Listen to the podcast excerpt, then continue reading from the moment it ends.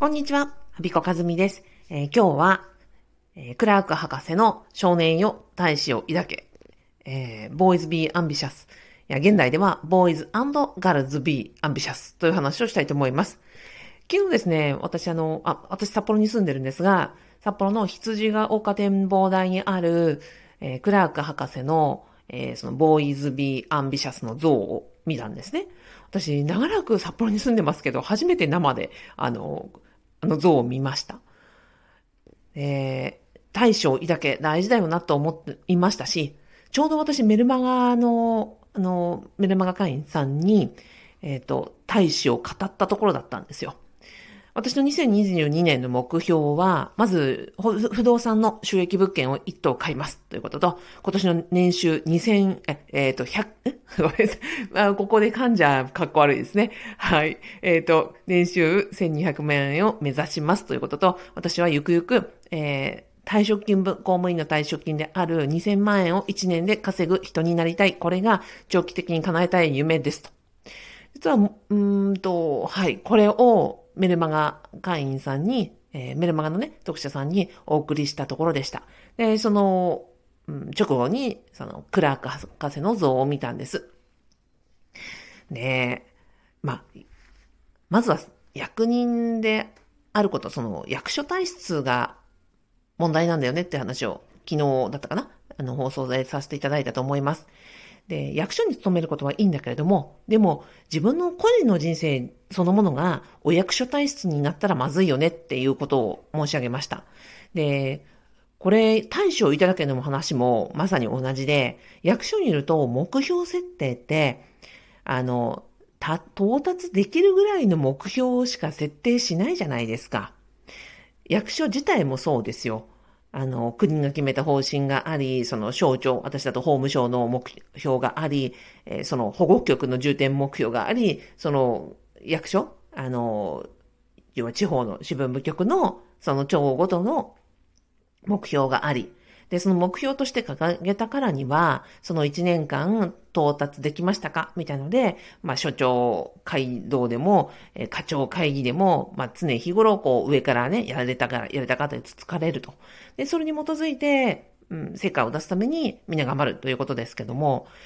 結果として、まあ、ちょっと、これ全然無理だよねっていうところには、目標って設定しないじゃないですか。ある程度ここら辺だったらなんとかなるんじゃないっていうところで目標設定するでしょ？で、個人のあの業績評価もそうですよ。これだったら大体できそうだよねっていう、まあ、うんと、範囲内での目標しか設定しない。後々ね、できなかったらやっぱり成績率に関係するので、そうなっちゃうと思うんです。でもまあ、それは役所の仕事の話として。で、個人の人生は、むしろ私は対処を抱かないといけないと思ってるし、そのお役所的な目標設定だと、結果的に人生で到達できるところって低く低くなっちゃうよなって思ってるんです。だから、えー、対処を抱こうよということを今日はお伝えしたくて、えーこれを収録しております。で、対処を抱いて大きなね、目標をちょっと無理じゃないって、そんなでっかいこと言って大丈夫かよって自分でも思ってますよ。だけど、これには3つの、あの、理由があります。まずは、こうやって目標を言うことって、人が聞いてるんじゃなくて、やっぱ自分が聞いてるんですよね。もう自分に言い聞かせてるわけですよ。メルマガ書きながら、こうやってラジオ吹き込みながら、ああ、もう言っちゃってるよ、自分って思いながら、えーっと、達成できなかったら恥ずかしいよね、とかって思うんだけど、でもまあ、まずはこれが目標を意識して、目標を忘れないってことが一番最初じゃないですか。だから、えー文章にしたり、人にこうやってお話をすることによって自分にこう刻み込んでる忘れないということが一つ目。二つ目の効果は、周りがちゃんと覚えておいてくれて、私の夢を叶えられるようなことを、なこう協力してくださるようになるんですよね。これ私のみならず、コーチングスクールとか、ネクストキャリア講座の皆さんにも、あの、それは起こっていることで、もちろんコーチングの時もそうです。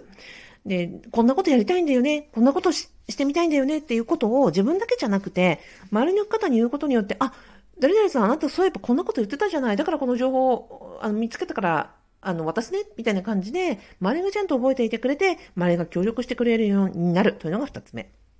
で、三つ目は、あの、クラーク博士の像を見て思ったんですけどね、やっぱり昔の人とか、電気もない、水道もない、暖房もないようなところで、私たちのご先祖さんって生きてきたんですよね。すごいですよ。私今、100年前、200年前に戻って生きろって言われたら多分、もう1日たりとも生存できないんじゃないかと思うぐらいの、あの、厳しい環境を生き抜いてきた先祖の、まあ、血がどこかに私たちにね、流れていますよ。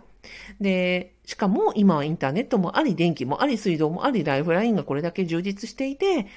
うーん、なんだろう、毎日平和に暮らせているという環境の中で、まあ、この環境に生まれた、恵まれているということを考えると、なんかもっともっと精一杯生きていいんじゃない？なんか自己ベストをもっと尽くせるような人生歩みたいよねって私個人は思ってます。だから、えー、恵まれた環境にいるからこそ、この環境を活かし尽くして自分の人生を、まあ、精一杯、あの、自分の最大限を出して生きていきたいなと毎日思っております。そんなことを考えた、えー、Boys and Girls Be Ambitious。